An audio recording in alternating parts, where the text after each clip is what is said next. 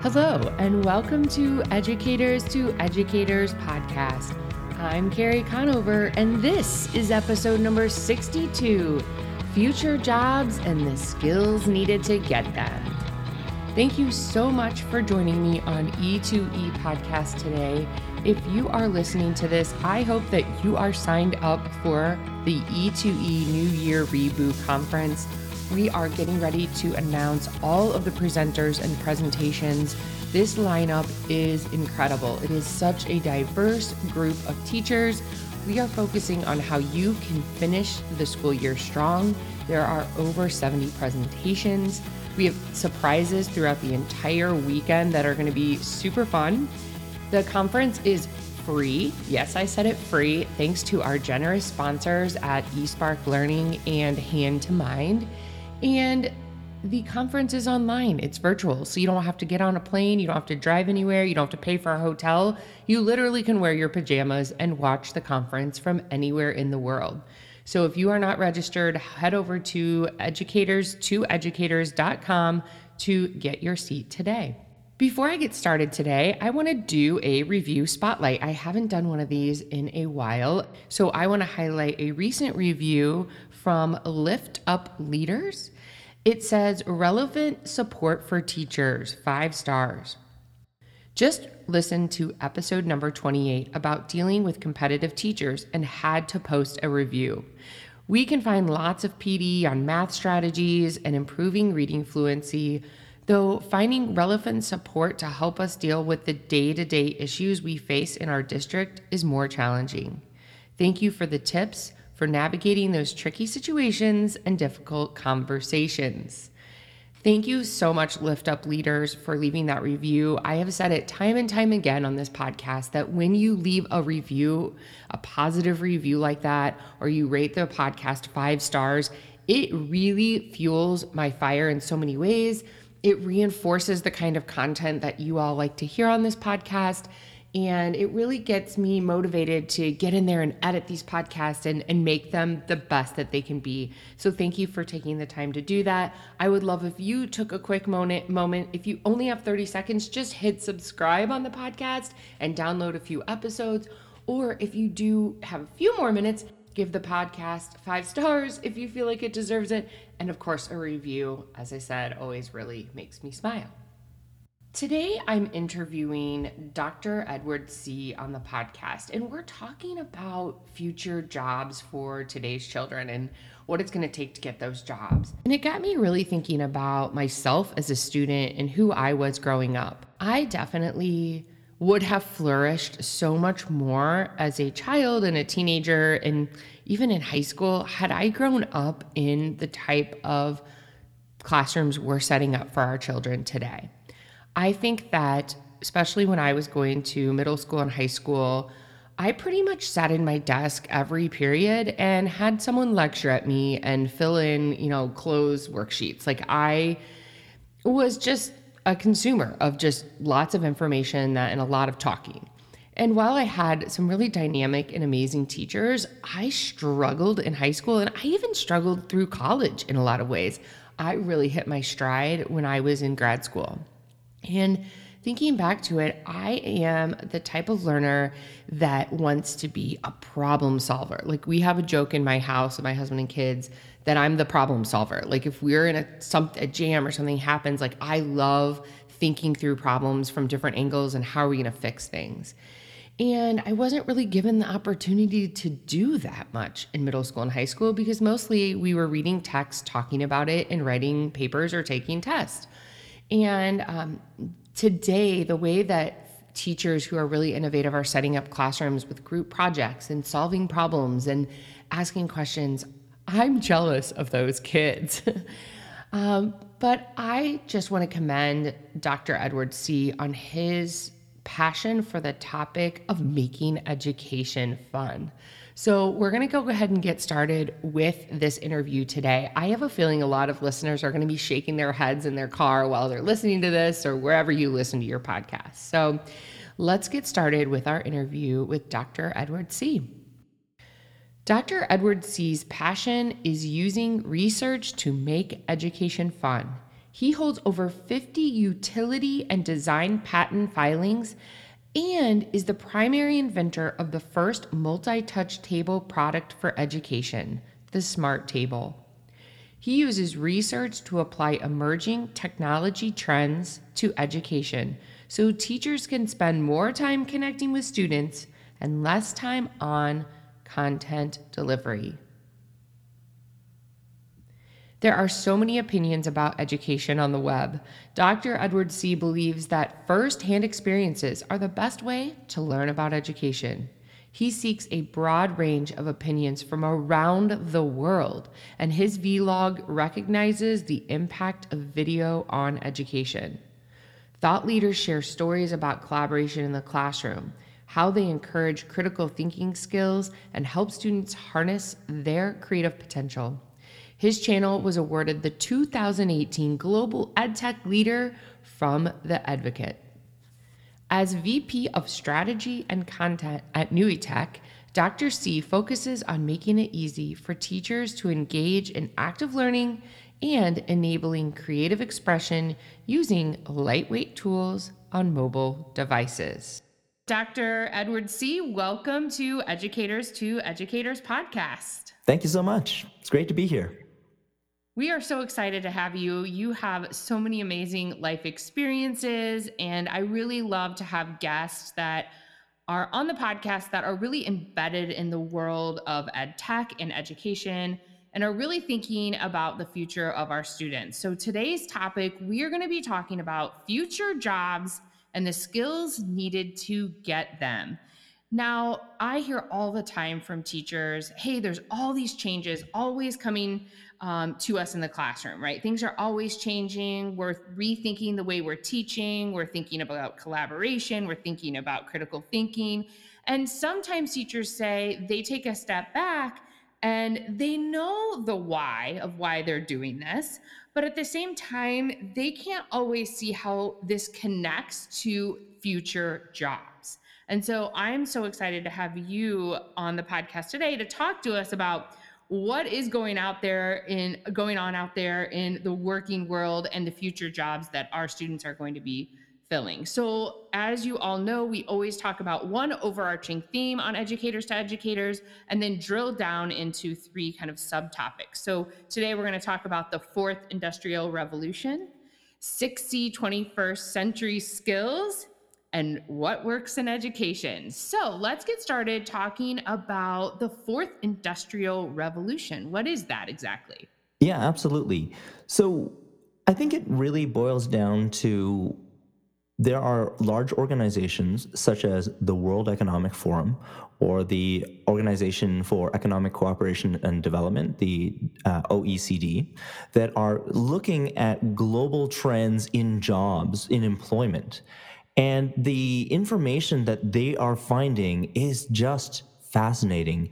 Uh, they are saying that, you know, if you look at the skills that are needed to perform a job, even if schools taught everything that people needed for a job 100% today, within by 2022, so basically two, three years from now, the skills needed for those jobs will have shifted by 42%. So we're missing already 42% of all of the skills that are needed uh, for jobs today. And this, this kind of trend is related to what's happening in the fourth industrial revolution. Um, but just think about like the, the, the scale of it, right? So um, of those 42%, like 50, that, it means that over 54% of existing employees around the world are re- going to require some significant upskilling or retraining in order to be ready for future jobs. Um, they said that 36% are going to require up to six months of training, 9% require six to 12 months of upskilling, and 10% require more than a year of upskilling. Um, and so the this this is really tricky because the reality is that you know a lot of the at-risk uh, employees, like only eight percent of at-risk employees, are likely to obtain retraining. Uh, and this is because the, a lot of employers are twice as likely to hire new staff with the skills that, are, that have the skills already than retrain existing employees. And so it's it's all the more reason why we need to be teaching the, the right kinds of skills in school. And what's driving this is the, the like as you mentioned, the fourth industrial revolution. So, uh, what are what what are they? Right, like the first industrial revolution, we're talking about using steam and to mechanize condu- uh, production. We're in the second industrial revolution, we're talking about the use of electricity to automate or to mass produce uh, products. In the third industrial revolution, we're really talking about using electronics and software to automate some aspects of production. Uh, finally, in the, the fourth industrial revolution, and this is the phase that we're really in right now, is just this notion of unlimited storage and computing power that is being used to disrupt industries in a, in a, at a pace that we have never seen in the past. Uh, the, the common examples are examples from something called the sharing economy.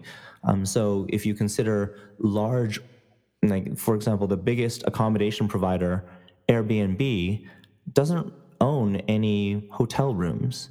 And in the same way, the, the biggest transportation provider, Uber, uh, isn't owning a fleet of vehicles. And what this means is that people um, and industry is moving towards where the data is, and the data is shifting the power from traditional industries back into the hands of the consumer and back into these companies that are involved in the fourth industrial revolution. Now, would you say that even educators to educators would be part of that movement in a way, like some of these conferences that we're that we're putting on? Would you say that even fits into the fourth industrial revolution in some ways? Oh, for sure this is kind of what I mentioned about the those skills that were changing um, and the need for upskilling. Uh, essentially, the biggest challenge that we have, especially in the education space, is that many of the skills that we are teaching are no longer relevant. In a world where you can Google everything, how important is it for you to memorize certain facts? Um, in fact, in the uh, I think it was in Cathy Davidson's book, The New Education. She says that we're going to see more change in the field of education in the next five, ten years than we've seen in the last hundred, because in the previous uh, era, when we had to change education because work was changing because of those industrial revolutions. Well, in the same way, work is changing. We're, we're in a new phase. And so the skills that people need are going to be very different from the skills that we are currently training in schools. So educators have a direct role in this space. Do you think that um, how do you think this is going to impact teacher training programs? Have you thought about that at all? Do you think that universities and colleges and the way that we're preparing teachers is going to change? I mean, this is an obvious connection to classrooms, which we'll get there. But what even about teacher training do you think is going to change? Mm, that's a really great question. I think that increasingly uh, there's a couple trends with respect to training in general uh, for adults, and and that's this move towards a lot more um, kind of online uh, type of learning sources. We're seeing a lot of trends where people are moving towards the the use of social media, the use of online courses, the use of the engagement that people have in certain groups, like um, ed chat groups, for example uh, or it could be some online media, for example, um, like watching YouTube videos. We're seeing that that is increasingly where a lot of there's this notion of it's micro learning, right? So mm-hmm. rather than doing the traditional route of going and getting a degree or maybe getting a bigger certificate, people are doing this just in time learning trend teachers don't have the, the same kind of time to go and do a big long course. They, they need something, they need quick PD. They need something that they get in and out and learn the things that they need. And so as a result, we are starting to see a big trend as well in the uh, educational influencers, uh, people writing books, writing podcasts, like even the stuff that you're doing here. Uh, it's it's a very con- convenient source. Like people can come in, they can watch a certain amount of time, like half an hour, and then learn a lot more uh, about skills that they, they need in their profession. So fascinating. Uh, I can't wait to see just where things go, like you said, in the next even three to four years. So let's talk about what skills you know do we need? What are these 21st century skills? I remember we started talking about these right at the end of before i left the classroom really start talking about these c's. So so talk to us about those 21st century skills that we're going to need our students to have in the future job market. Sure. I think if you see a lot of the the trends right now um, in education, one of the the key aspects is that the skills like th- a lot of jobs are being replaced. So about 75 over the, by 2022 75 million jobs will be lost to automation and outsourcing and digitization. This is just a trend that's happening. But at the same time, 135 million jobs across the world, according to the World Economic Forum, are going to be gained in people working with machines and algorithms. And so, why we have these 21st century skills is really to understand this world of working with machines and algorithms. It turns out computers are not good at certain things. So, uh, for example, critical thinking. The computer doesn't actually know if this is good or this is bad. And so a number of esteemed organizations, including the OECD and the P21, came up with a list of skills and they made it really easy to remember with four C's. Uh, but it's been later expanded to six C's by the researchers at Education Plus to capture some of the life skills and attitudes that are commonly needed. Uh, so I'll, I'll, list them out here.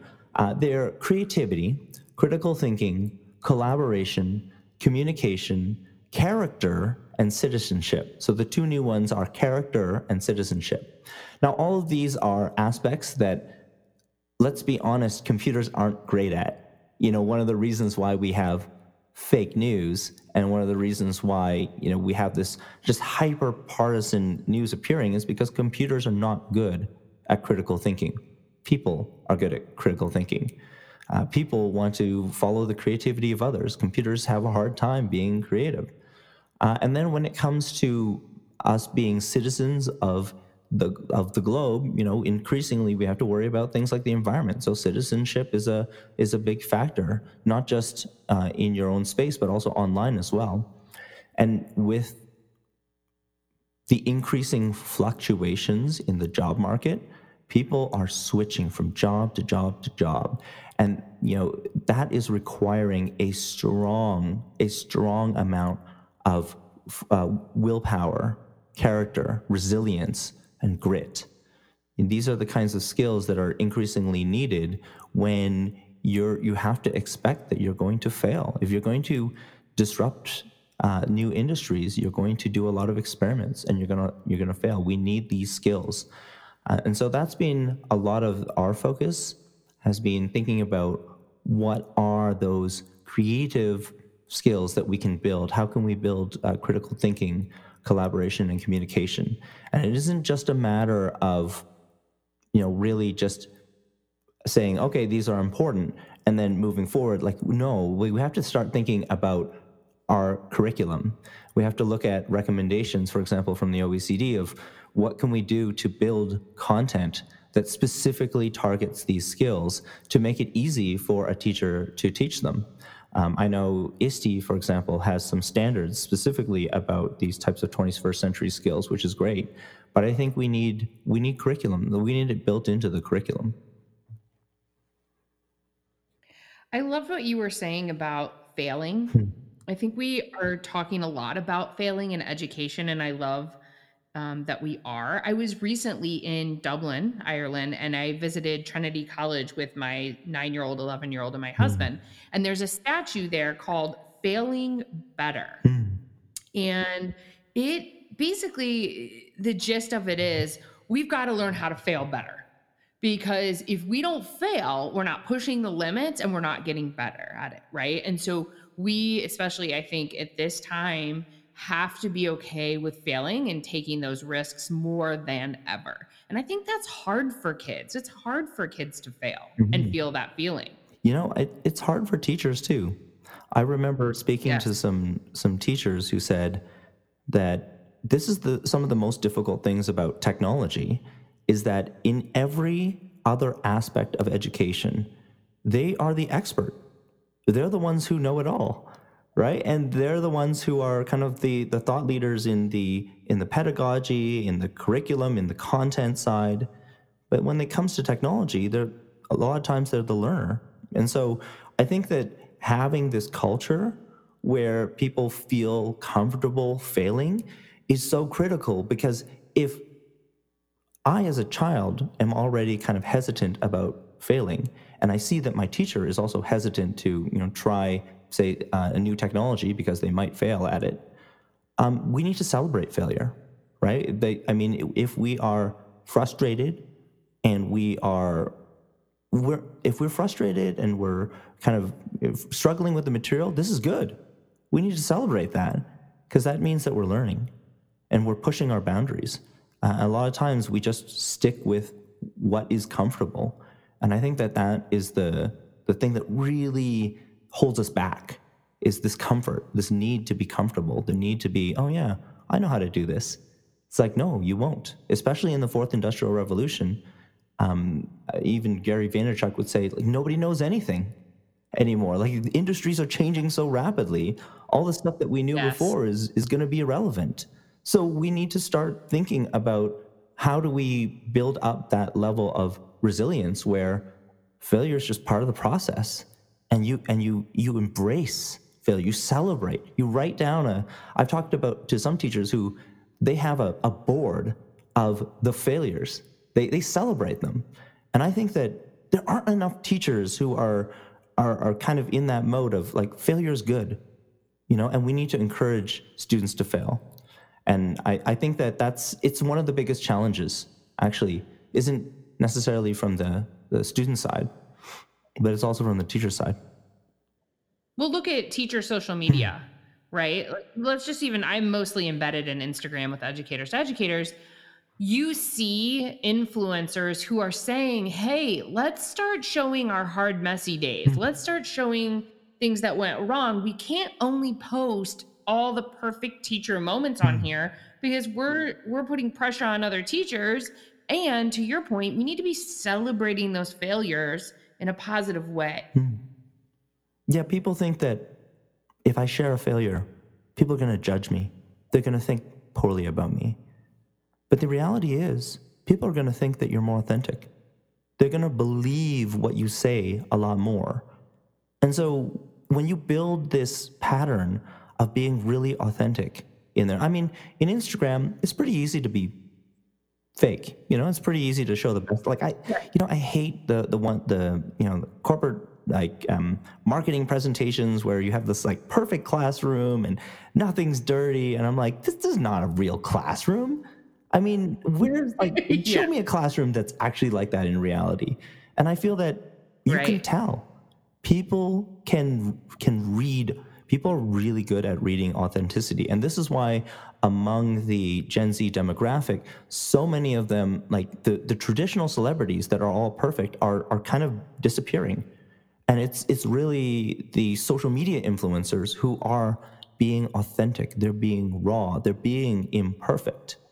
That's what people desire because that's a real that feels more real. Um, it's the same trouble that we have uh, that I have watching DC movies you know, I watch a DC movie and every character there is a superhero and they're invulnerable. That's not real. That I can't associate that with no. that at all. Um, sometimes when I watch a Marvel movie and I see them struggling, I'm like, I can understand that struggle. I can associate with that. People connect yeah. with the struggles that they're going through. Totally. And I think it's important that we show some of those vulnerabilities as educators to our students. It actually even makes me think about the arts. I have a music mm. degree and my children are involved in the arts and they're also involved in sports. And I'm looking at these six C's and I'm thinking, those, even in extracurricular activities, all of these things are part of that, right? Yeah. Through the arts, showing vulnerability, having resilience and character, being able to communicate. Um, through sports, you have to be a critical thinker. And I think one of the things is that we have to start weaving these into everything kids are doing because you can take lessons from the football field and relate them to your future yeah. job. So much so. And and this is the the ultimate challenge that I'm seeing is that we have to take a lot of those benefits that are extracurricular and we have to put them into the curriculum. And we need to like some countries like Japan are throwing away half of their curriculum simply because there isn't enough creativity in them. Everybody's just memorizing for tests what is going on. We don't need that skill anymore. Let's start training people on how to be more creative. And I think we need to seriously look at curriculum as this is a problem. You know, we are teaching a lot of things that aren't going to be that useful. Um, and so I do think that this is the challenge is like not every student has the advantage that they can go and and be part of these extracurricular activities. And I think that more and more so, uh, as we drive a little bit more into inquiry, into kind of flip based models, uh, flipped classroom models, and into kind of blended learning, we're going to start to see a lot more creativity in the classroom. We're going to start to see a lot more personal initiative where the goal, I think, increasingly for the educator becomes less about content delivery because let's be honest they can look it up you know? They can they can find a video to learn that stuff. They can ask yeah they can ask alexa exactly. But the challenge becomes motivation right? And so the primary purpose then for instruction is really to inspire them to learn more on their own. And if you can get that level of that spark that inspiration they'll be fine. They'll they'll pick up everything on their own. And I think that's the really difficult part is when we kind of drone and we kind of say that oh we have to cover all of these pages of the textbook. I think that's when we really get into the Yeah. mode of like uh, what you're not really interested in that either, you know. And so why would I be? And I think this is the this is the biggest challenge for a lot of students. They they see the, the material and they're like, when am I ever going to use this in my real life? And it's a legit question. If we don't have good answers, maybe we shouldn't be putting it into the curriculum. Well, and it's if you think about different types of learners, right? Let's say I I, I taught for 10 years, but I'm going to use my own two kids as an example because I know them the best. But let's say we were going to teach um, about the Civil War to both of my kids. One of my kids would want to know the timelines. He would want to know about the strategy. He would want to know about like the weapons.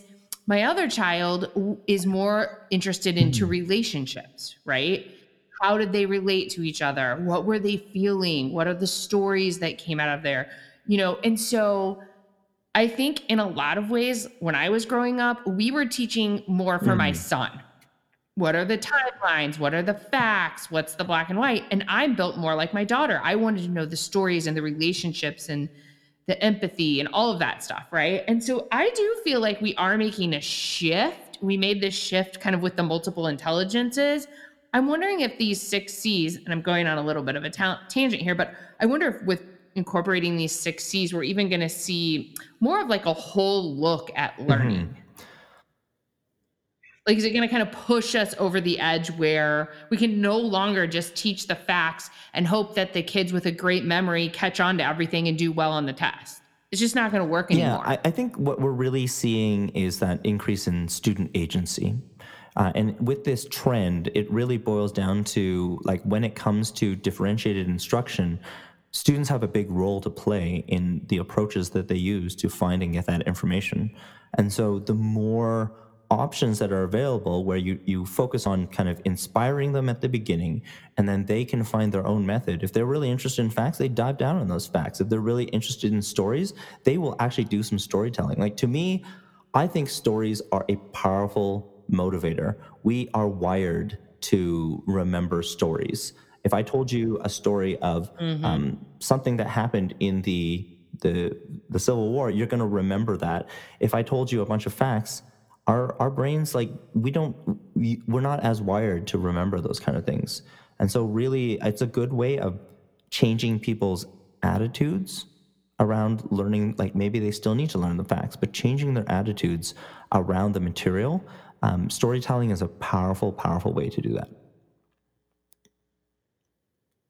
So let's talk about you know what's working right now and kind of where we're going. So how can teachers use the technology that they have um, you know, while keeping students on track and improving, because frankly, they're going to have to take these tests and they're going to have to make the grades. So, how can we use teachers use the technology that they currently have um, to kind of move into this new new future mm-hmm. for our students? So, I feel that that technology, especially the natural user interface, basically this is like touchscreens similar to what's on your phone are having a huge impact on education in that they are enabling people to be creative at much younger ages. They're just democratizing creativity. You can do things now with your phone and your camera that used to require like a huge production studio. I mean, that level of access to uh, creative tools that used to be only accessible to professionals is changing how easy it is to, to get into that. And but that said, you know, technology is a bit tricky, right? Because there's a lot of like technology that is kind of I've heard of gimmicky, right? So sometimes it has some novelty, but it, it wears off. And so how do you know like what's going to actually improve grades, what's going to make them more engaged in class, and what's going to help them like finish the courses more? Well, it turns out um, with the What Works, the Department, U.S. Department of Education, What Works Clearinghouse, they have a number. They've done a meta-analysis of many research studies, and they specifically look at research studies that were repeatable that is it's not just one study because you know one study we i don't know if we can trust it you know like what about the methodology? So you have people who are looking at the methodology yep. they're looking at the repeatability of the results they're looking at statistical significance. And what they're showing is three or four techniques that basically say hey we should use these techniques because there are multiple studies that show better grades um, they improve engagement and they improve course completion and so, uh, if you look at a lot, a lot, of these techniques, and I have a lot of these details in my uh, white paper, um, which I can point you. You can go to the nuiteq.com website, and we'll be able to access the white paper. Um, but really, Perfect. some of them are things like increasing engagement. So, uh, the examples are like microblogging, um, using more digital resources to do like a blended learning type style man, there's like six studies that show improved grades, you know, for that. Like this is this is repeatable, you know, we know, um, and so people have more persistence through the course, you know, when you do that. Um, self-regulated learning, so automated systems that kind of evaluate and, and let people know that um, that what they did right and what they did wrong. That kind of uh, feedback is so important. Uh, does improve grades as well, and so I see it as if you look at all of these techniques, what's common about them is that, first of all, step number one is the teacher has to set the expectation of how the technology is going to be used. This is the thing technology is just a tool. And if you don't set clear rules and expectations of how it's going to be used, it's going to get abused. That's just the nature of technology. Then, after it's used, then it needs to be done. Typically, it's used for some type of reflection.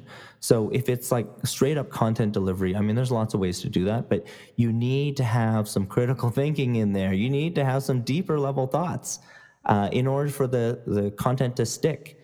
Like we our brains are very efficient. We are wired to forget things that aren't important. So if you don't need to recall the information, or not, you're, if you're not going to use the information, then we're going to lose it. So use it or lose it. And then at the end, there's yep. almost always a evaluation phase of what worked. Like, did this work? Did this practice really work? Do we need to change something on it so that the practice is modified? And I think those guides of using technology uh, are very, very important for any teacher using it. Um, I know like technology often you know gets the blame. It's like oh we're spending all this money on uh, you know tech and we're not spending it on you know uh, teachers and and investing in content, but it's just a tool. And it can be used in, in powerful ways that can really transform the learning. Uh, and it can also be used as like a PowerPoint presentation. And we all know PowerPoint presentations are not fun. no, they are not.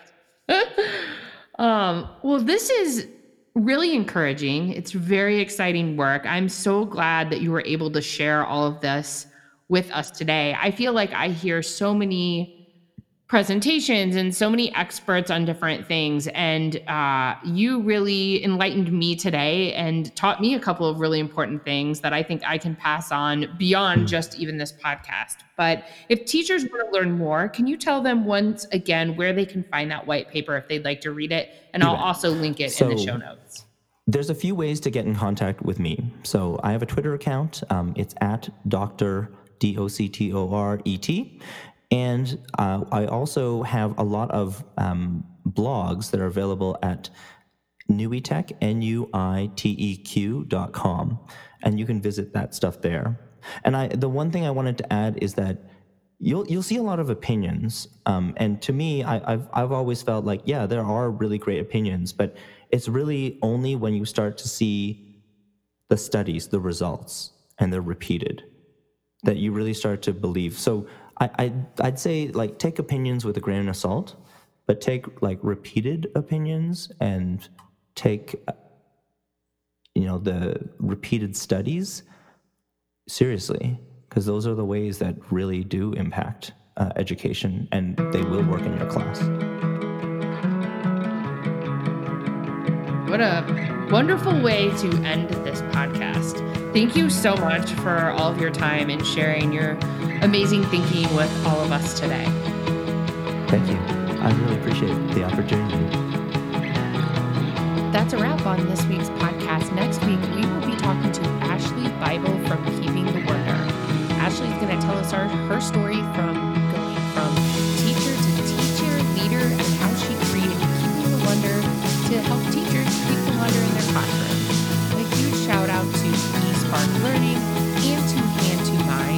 sponsoring Educators to Educators